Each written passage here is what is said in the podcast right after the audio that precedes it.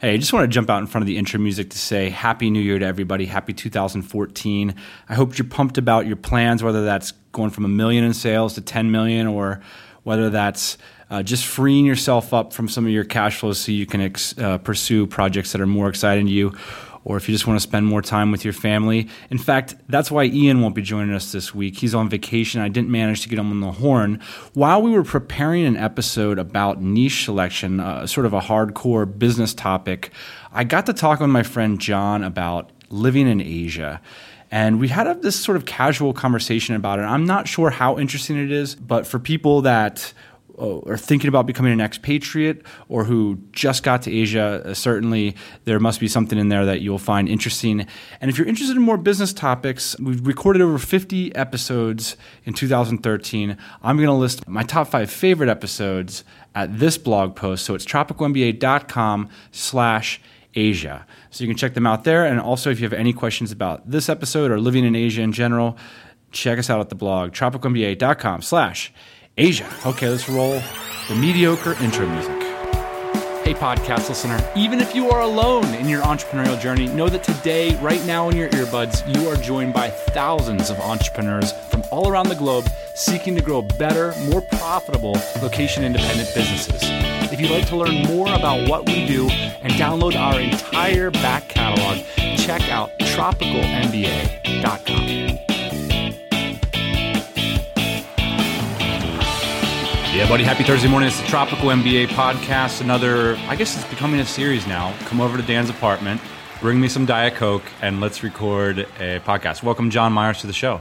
Hi, how you doing? Good, man. So, uh, what was gonna be like an intro segment has just spawned into this super long conversation. So, I think we should talk about how to be successful in Asia. Tropical MBA listener Ryan wrote me an email and he said, I think you guys should do an episode of how you decided to set up in Asia.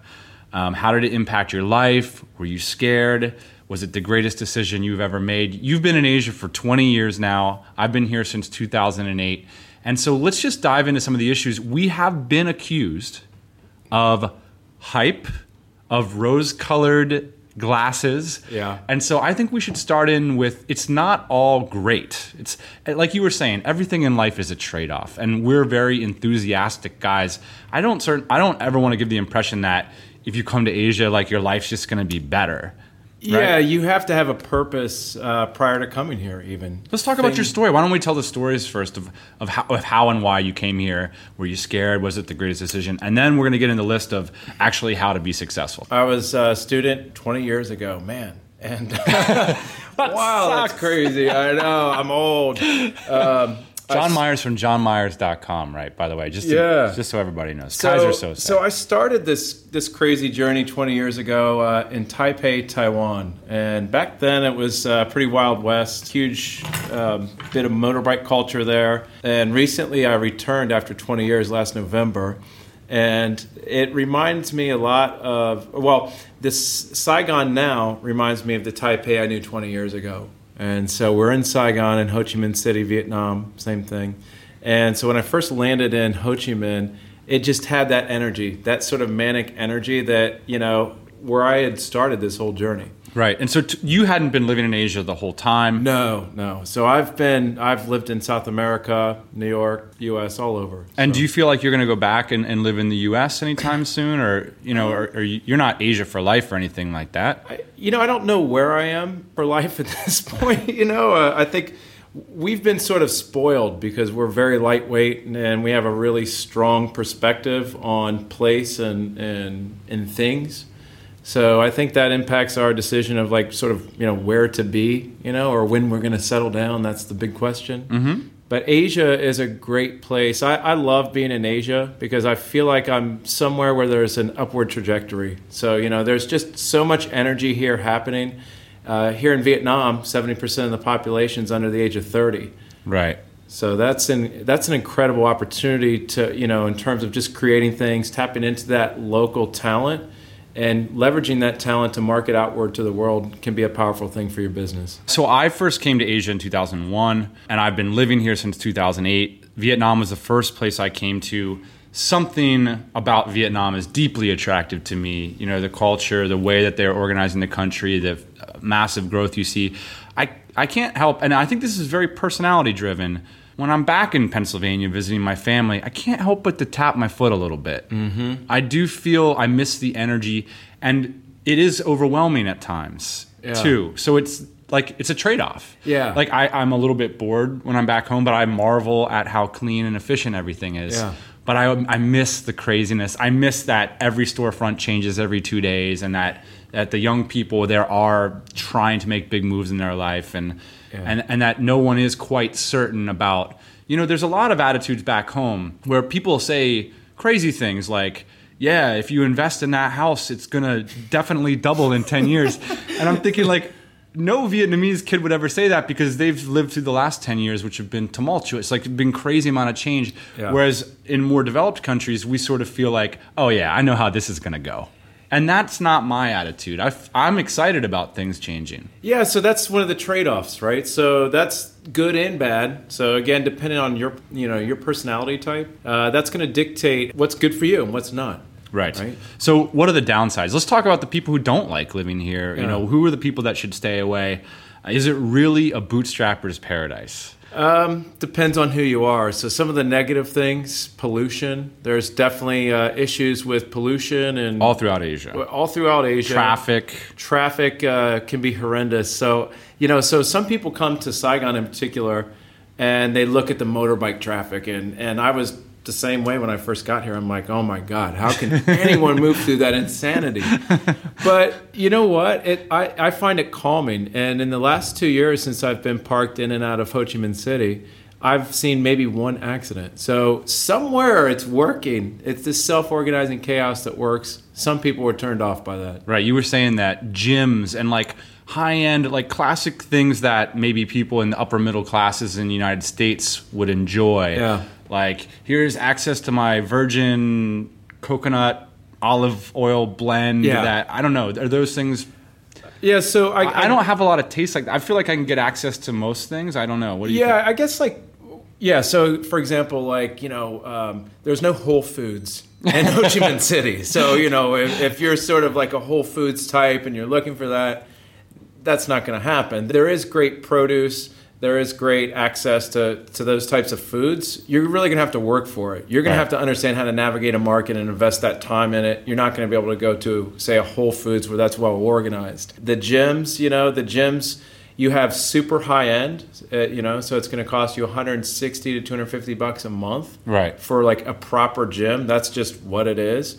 Or you can go to a prison style gym for, you know, 10 bucks a month. you If know? that. If that. I bought a membership to the track down here. It's Yeah. a dollar fifty a month. yeah. Because And- it's a public track and I can play basketball there. I can, you know, Oh, yeah. use the facilities and yeah, stuff. and we do have like great basketball games there, so that's one of the upsides. So You can't exercise, but you know, again, see, we're already going to the upside. You know, I gotta get negative. So, how do we stay negative? How do I stay negative? Well, let's do this. Let Let's talk about uh, some of the things we we talked about. Uh, lifestyle optimization. Yeah. You know, my counter to the whole thing about the produce is, well, why wouldn't you hire a maid, uh, like a lot of our friends have, and train them to cook the kind of food, the fresh food that you enjoy? That's not a big investment, and that'll pay you back over the course of a year. Or, or on that, you know, to counter that, to make that even simpler. So we have something called Vietnam. Mm, it's VietnamMMM.com. Mm-hmm. And there's a Canadian bodybuilder on there that prepares fresh meals and they're delivered to your door in 30 minutes and Yeah. it's five bucks. yeah. And they're like healthy meals prepared by a bodybuilder. You know, that's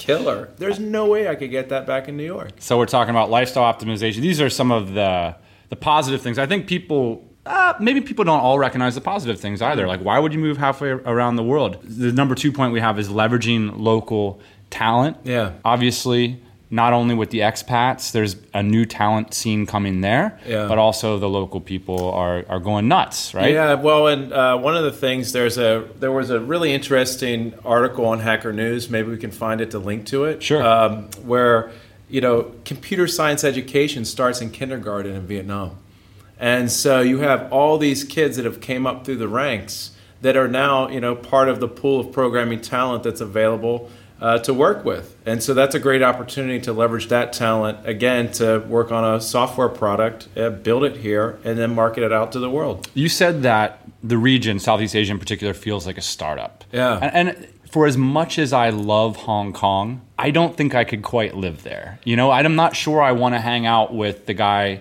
or the gal who identifies with being a vice president of financial whatever at Yeah. HSBC. It's just it's too fixed. It's too capital intensive to get involved in anything. It's too figured out. Yeah, the script is already written for that particular city and those types of places, and and there's a certain script and path and narrative that folks follow typically, or you're you know born into something like that in a place like that. A place like Saigon, even you know people going to Chiang Mai or these places, you know, it feels like a startup. Yeah. You're- everybody's hustling around you. Everybody's kind of working on something. People are in building mode, building stuff. Number four, connectivity to other cities. This is something that uh, I'm not sure we've really talked about so cleanly. I mean, when I lived in San Diego, if I wanted to do a weekender in New York or Denver or uh, Austin or San Francisco, say one or two weekends a month, already some people are probably listening to this thinking, that's nuts. That's crazy. Like, you wouldn't really do that unless you're into a class of people that I didn't really roll with. Yeah. I mean, you're talking like you have to have some serious loot and some serious flexibility to get that done. Whereas here, it seems like the norm. Yeah, The connectivity of the norm. I was just in Shanghai last weekend. I was just in Hong Kong last weekend. Part of it is the uh, incredible cost of travel. Yeah. You're talking about hundred dollar plane tickets and thirty dollar hotels. Even in Hong Kong, you can find thirty dollar hotels. Yep, yep, you can. And and just you know, recently last this last year, I've spent time in Bangkok, Hong Kong, Shanghai, Taipei, You name it. you name it. And the cost of traveling like that is is negligible, and also the benefit of connecting to other That's folks it. in the cities. Are, is the fact that you can go to a bar camp in Jakarta next weekend, and, and and that's the thing is like when you go to Jakarta, the kind of connections you make are much different than if you're in San Diego going to Denver. Yeah. It's you're actually going to an entire like the you know Jakarta is the masthead of a 225 million person country, Yeah. and so to be to meet the leadership, the thought leaders in that, and then just to pop back to where you're at, Yeah. I've found an incredible amount of benefit in my life to being able to go to like the capital of the Philippines, the capital of Indonesia, to go to Hong Kong to set up a company, Yeah. to go to China, to go to the Canton Fair. There's just a lot more of that kind of ecosystem that seems to be happening. Yeah, and I, I, one of the things I like, I love the accessibility to China without having to live in China. Right. So, for example, you know, it's That's it's- been huge for us too with the, the factory relationships. Yeah, and I don't. I, so you know, like we talked about this before. So you know, if you're living in China, you're all in. That's your thing, and Right. li- you're not there for the lifestyle. You're there for the opportunity. Right. And the opportunity is massive. So you know, the folks I've been able to connect with in Shanghai over the last year, that's been an incredible opportunity for me and my business, and I can keep continue to you know nurture that relationship by easily traveling in and out of there. I don't have to live there. Fifth point we have on the positive side is the lifestyle. I mean, you can go anywhere you want with this, but one of the things that we identified was the nobody has a job lifestyle. Yeah. I suppose there are pockets of this. I mean, I I've sort of run in New York City with the creative crowd and stuff, but there's something different about the fact that just flat nobody has a job. Yeah. And even local people that you roll with, you're, you're probably rolling with the entrepreneurial class or you're rolling with somebody who's going to change their job in six months. I Yeah. mean, that's very common here in Asia, whereas people back home don't quite talk like that. They don't quite seem to have the flexibility like, oh, yeah, I'm going to scrap this job and grab another one in six months. Yeah. I think that the lifestyle like that, yeah, nobody has really a job, but eh, you know, everybody's working on a business. So there's just such an entrepreneurial energy here. Yes. That people Some of my friends were surprised at how hard people work. Yeah. So we talk, let, now let's talk about the negative side. Yeah. I've had friends from New York City who they hear me talk about the entrepreneurial thing, and then they come here and see it in real life, and they're like, "You guys are all working all the time. What's the deal?" well, I'm like, "We're we're we're building assets. This is Yeah. exciting. This is a project. This is fun stuff." And plus, I mean, it's really easy not to see the fact that well, two weeks from now, no one's going to work that week because they're all going to go to Singapore for a week to, or whatever. Well, I also think too, like it's a mindset shift. So, you know, when you're in a place like this, you know, when when I'm back in New York, we typically talk about basketball. I love basketball and that's fun. But, Yeah. You know, but when we're here, we talk sport. You know, our our sport is business. It's Yeah. enjoyable. So you're immersed in that, and it just becomes part of the lifestyle. And I, I don't see that as a negative, but I could see how people would process that as a negative. So let's talk about success tips in Asia. You know, the another negative downside of Asia is you see a lot of people come here and they spin out. Yeah. They they don't make it happen or maybe they don't like it and that's less of a tragedy. Yeah. But what we want to do is we want to help to define a script and this is one that's emerging. I mean, it was classic that 20 years ago, the people that moved to Asia were the people that had a fixed retirement budget mm-hmm. and then they spend it out until Yeah. they die. Well, whereas now people are coming here and they're building successful careers, and and this is very different from the script of the people who come here to enjoy Thailand's beaches for a few years and do some programming. We're not talking about that. Yeah. I'm talking about moving to Asia and becoming massively wealthy, be, in part because you did so. Yeah. Of course, China has a pretty solid script of that over the last decade. Mm-hmm. But what we're seeing now is it's happening with the digital nomads that are sort of leveraging the region. Yeah. So let's talk about what's working. Success tip number one. This is the commandment number one. Thou shalt not do local business. now, break this commandment at your own. Uh, now, I love the supply side here. Manage the supply side. So, Yeah. whether that's having a great relationship with your factory and your QC team, or whether that's hiring the virtual assistants Right. and getting your marketing team set up or your development squad. But don't open a cafe, don't open a restaurant, No. don't try to do a copy startup that sells to people in Vietnam or into Singapore. Yeah. Don't think that you're clever and you're going to take Groupon and you're going to do it for Vietnam. Oh, please man. don't do this. Yeah, please do everybody a favor and not do that. Good God. Yeah, that's a disaster. And I, well, I, I think if you just think of like basic business fundamentals, you know, unless you're a native speaker, why in the world would you build a product for an addressable market of 60 million to 90 million people? It just Yeah. doesn't make any sense. And and then when you really break break down the sort of geography of these regions, you're talking about a city of 8 million people. You know, maybe 10 to 20% even have the income to participate in whatever it is you're creating. And it gets tempting. I'll tell you why. Because it, you tend to underestimate the inherent intelligence of a place. You mentioned it earlier about the motorbikes. You look at all the crazy motorbikes and you're like, that's effed. Yeah. But really, there's a lot of years and years of kind of networked intelligence that makes that work. Yeah. Same thing, you'll, you'll come here as an expat and you'll be like, man, these menus all have crappy English or whatever. Yeah. I could start a service. What if, how much more money could I make all these hotels if I did copywriting for them? Yeah. Well, the truth is, is that if it made them all that much money, they might have already invested in it. You Yeah. don't know. It's like the salesman who went to Africa and said, "Great news, nobody wears shoes." Yeah. Or, or, or it could be awful news. You don't know. The point is, is don't bother figuring it out. Yeah. Like that's not your role. It's not your role. And, and I would just say this it all comes back to the basic business fundamental of defining your defensible position. So, one of the beauties of being in Asia is that there is this copy culture, you know, and, and this is kind of. You know, going by the wayside in some regards, like Korea used to be like that to a certain extent, and you know, somewhat is, but it's really innovation driven now. You know? Yeah. and so th- this I think Gangnam Style was an incredible innovation. Yeah, I mean, look, yeah, I mean, look at the K-pop revolution. Look at you know, like which was uh, a conscious one, by the way. Yeah, This is government policy. Incredible. killer. And so Only you- in Asia, right? Yeah, only in Asia, man. and so you know, but what's so cool is like it forces you to think in such a defensive manner about your business by just being here and observing that. That you know, it really makes you drill into the soul of your business. Great opportunity. Number two, you need a purpose, a Yeah. mission, and a vision. So one of the things I always say is like location independent doesn't mean location arbitrary. Yeah. Like when I moved here to Vietnam, yes, I like pho and I like Yeah. uh, I love Vietnamese culture, but I had a factory here and I was visiting Yeah. my Chinese factories and and I don't want to, you know. I love the idea, like it's okay. You climbed Mount Everest or you went to Machu Picchu, or whatever. That's not my thing. Yeah. Like I'm growing a business. Like I'm here for a reason. It's happening right now in Vietnam. I want to meet all you guys. I want to hang out and see what's going on. Yeah. I, I always marry where I am to the project at hand. Number three, must have an insatiable curiosity for where you're going.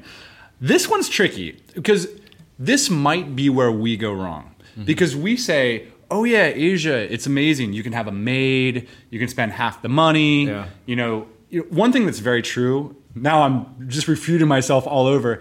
Really, lifestyle overhead is like zero. I mean, we do nothing. Now, I mean, no cooking, no cleaning, no bike fixes, no auto, no nothing. We everything is taken care of. That said, you put up with a lot of inconveniences living in a developing country. There's a lot of BS. There, can be. There's trade-offs, yeah. So again, Trade-offs. getting back to that that idea of trade-offs, you know, but um, yeah, But my point here is that when we frame this up as a pure utility play, and then you come here and you're like, oh yeah, well, my business is gonna be better, I'm gonna spend less money, all this kind of stuff, and you're not really interested in what's going on there, and you're just looking at it as a tool, that doesn't seem to work, right? I mean, no, you'll get played like the tool. so you yeah, know, so- and we misrepresent ourselves because the, the truth is is that we love this place and we love these places that we live in, and and Bali and the Philippines to me they're endlessly fascinating places. My my virtual bookshelves are stacked with books about these places. Yeah. To me, that's the inspirational part is seeing things Well, you that are get exciting out. to me. You got to get out and ask what's going on and why. And so, if you're constantly asking those questions, you know what's going on here. Why is it going on? and you're forced certain people this is a personality type thing because i've noticed a, a distinction i see those things and they they don't wear me out they make me excited and Yeah. creative and i run home and i write an article called you know how to live in asia or whatever it excites me whereas a lot of people go out and say you know i was just here for the maid and for the cheaper bootstrapping costs and all this stuff's really exhausting to me you know? Having to communicate weird and there's no whole foods and like the, there's a lot of pollution and you know they just you know so if people aren't really into vietnamese culture and there's not a draw there you shouldn't live in vietnam. This seems like an obvious point but this is probably where our community goes a little bit wrong sometimes is is that we look at these places as purely a tool purely a, a platform and well nothing's perfect You're And better locking yourself up in Detroit and just staying in your house and, and right because you can day. live cheap in detroit too. You could probably live uh, for the same cost in Detroit as you could as Hope. number four here.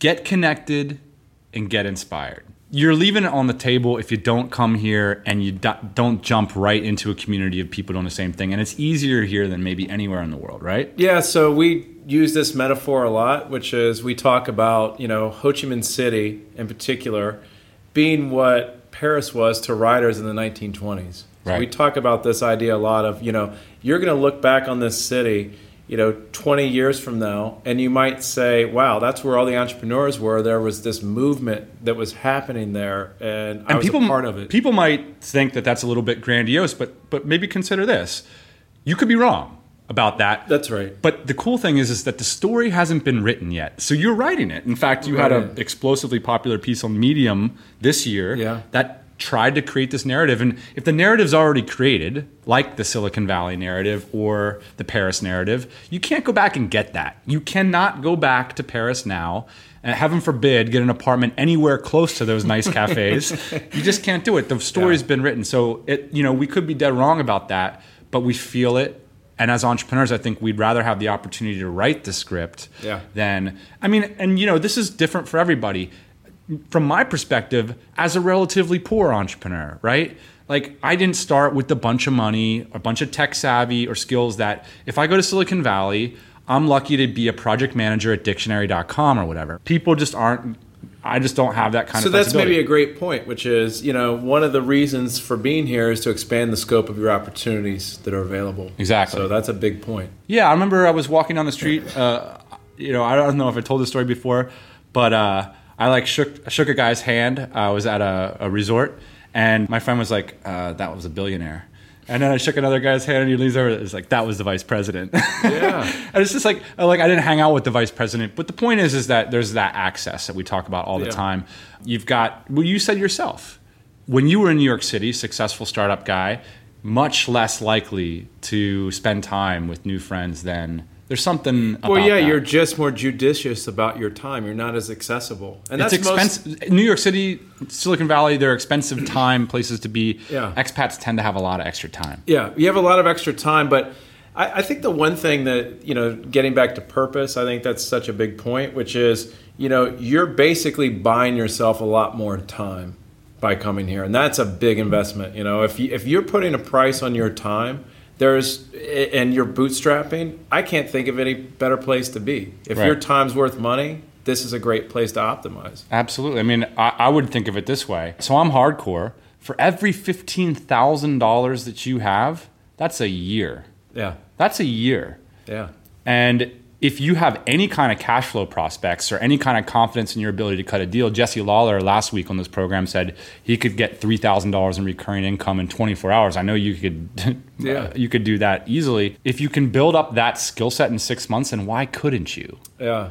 then this is a very feasible place as long as you know you got to have that grit and that long-term view that i'm going to hang for 24 months and i'm going to make it happen and i'm not going to demand that everything was the same as it was back home and that everything you know what i mean you Well, got to have some grit Yeah, well, but I will say so as an example, right? So I've been traveling and I just returned to Saigon uh, a couple weeks ago and I needed to, to basically set up my life.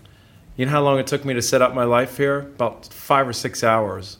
That's it. So I had a motorbike. and you delivered- compared that with with the prospect of moving to new york city where it might take you a month to Oh, find well- you might be sleeping on a friend's couch for a month for a month. So you know, I showed up, and a, a motorbike was delivered within an hour. Uh, I knew someone. I secured a furnished apartment that's designed in Japanese style. It's awesome. The electricity is already on. Internet's up and running. Housekeeping is instructed on how to maintain the place. It's just set up, and I unpacked, and I'm ready to go. And no brokers fees, no BS. Point number five you must be mindful and patient and have a, an attitude of gratitude. An attitude of gratitude. Ooh, I like that. Okay. so so yeah. you're going to be frustrated by a lot of things and I guess you get to kind of decide what you're going to get involved in. Yeah. You know, if you're going to get obsessed about the fact that you can't get your precise consumer good or if or if, if the traffic gets you or whatever, like you're gonna that's where your mind space is gonna be and you're not gonna appreciate maybe the opportunity. You'll break down. You if can. you're obsessed with that, you'll have a breakdown. You could That's easily get lonely. Yeah. To be honest, John, I'll, I'll, get a little emotional on the show. There's something kind of absurd and otherworldly about doing this. You feel like you're not part of a script that's solid and Mm-hmm. sort of corroborated by society in general. And that feels good to me. It feels good to me that it's weird and crazy. And that's my personality. Like, I like walking down a street in Manila and looking around and being like, what the heck am I doing here? Isn't Yeah. this crazy? Like, that's that feels exciting to me rather than the comfort of knowing that I'm on the right track. Well, well and, and I think you know to get back to mindfulness, right? You're a foreigner in a strange land.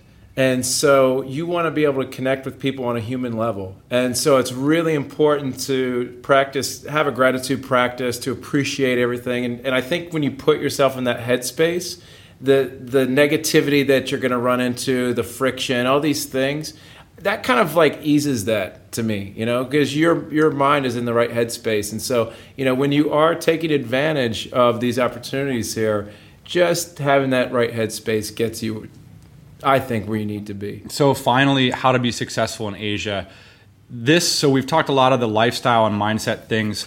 Tactically, the biggest mistake that I see happening is people not understanding how fluid deal making is here mm-hmm. and how much you're in charge of that in terms of how things go because what we're talking about here is basically blank canvas and i think that a lot of people aren't used to blank canvas. If you want mm-hmm. something to go down, you have to define it and get people in on that deal. There is an incredible amount of opportunity I see here that that that people you know people aspiring to become mm-hmm. location independent entrepreneurs they squander. Yeah. And they, they, they run into a wall six months in, a year in, and they end up going home where the deal making structure is more defined. In other words, they're, they're used to being told what to do Yeah. or opting into something.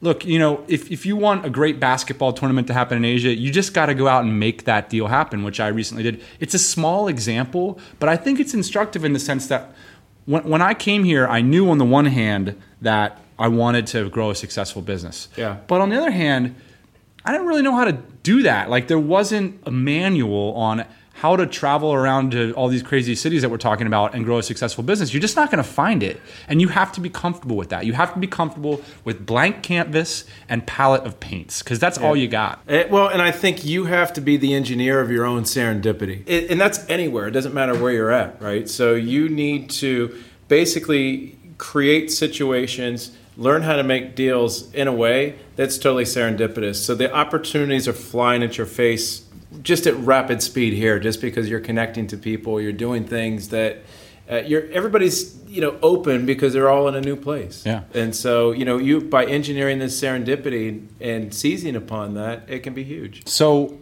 I know that we've just dropped a lot of. This is like the Phish episode. It's just drop a pill and jam out, man. Well, there's a lot of riffage going on.